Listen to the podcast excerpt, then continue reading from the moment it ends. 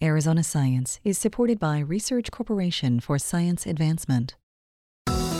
For Arizona Public Media, I'm Leslie Tolbert, Regents Professor Emerita in Neuroscience at the University of Arizona, and this is Arizona Science. Our guest today is Carol Barnes, Regents Professor in the university's Department of Psychology and Director of the Evelyn F. McKnight Brain Institute. Carol studies how our brains change as we age. Welcome, Carol. Thank you, Leslie. Great to be here. We know that our brains change as we age, but tell us about what the big changes really are. What's remarkable is that far from losing millions of cells across your lifespan, your cells do not die. So these neurons that you have in your brain are what they call postmitotic. They don't divide. And so you're born with those cells and you die with the same cells. And the good news is that there is not huge cell loss as we age. The brain is doing quite well at older ages. So, uh, what is it that goes wrong? Well, I was fortuitous to be amongst a group of scientists who were at the forefront of understanding the biology, biological basis of memory, and what's important, how memories were laid down.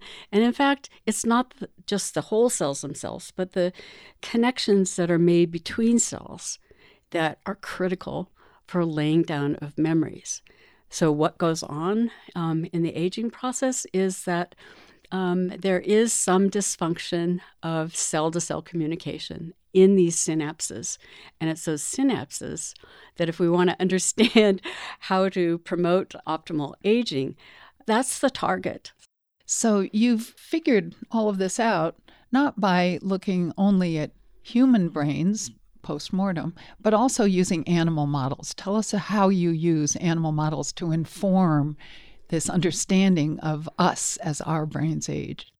A rat that is old is only is at 2 years. A monkey would be 22 years because you multiply by 3 to get equivalent human age and of course 65 for for humans.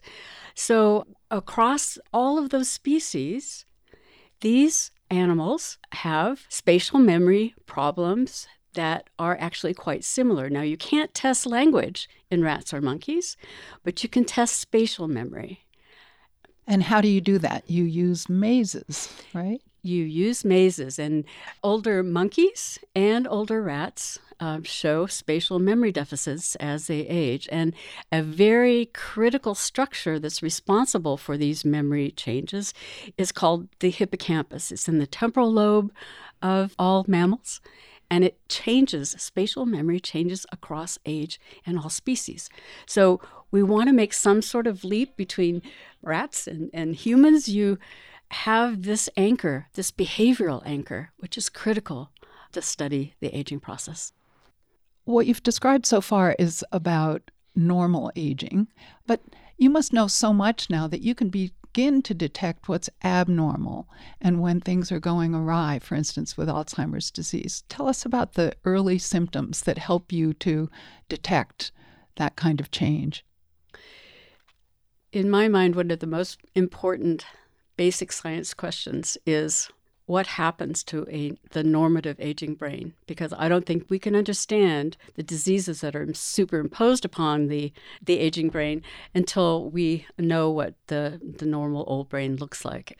So, our whole purpose in this precision aging network, these studies, is to actually describe it in great detail what is normal so that if you are, are off that trajectory, um, you just might need your B vitamins upped, or you you may need a little bit more exercise, or you you know your thyroid might be off, or something like that, or you might actually be going down a trajectory that indicates um, mild cognitive impairment or or something leading to um, Alzheimer's disease. And so, understanding normal is really important as a basis for understanding and figuring out how to uh, prevent these horrible degenerative diseases.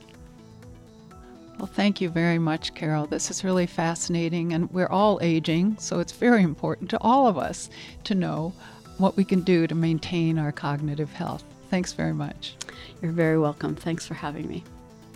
Carol Barnes, professor in psychology, is a leading researcher in the field of learning and memory and the effects of normal and healthy aging on our brains.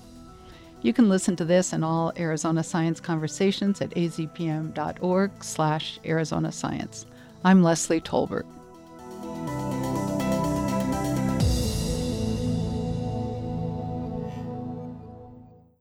Thank you to Research Corporation for Science Advancement for their support of Arizona Science.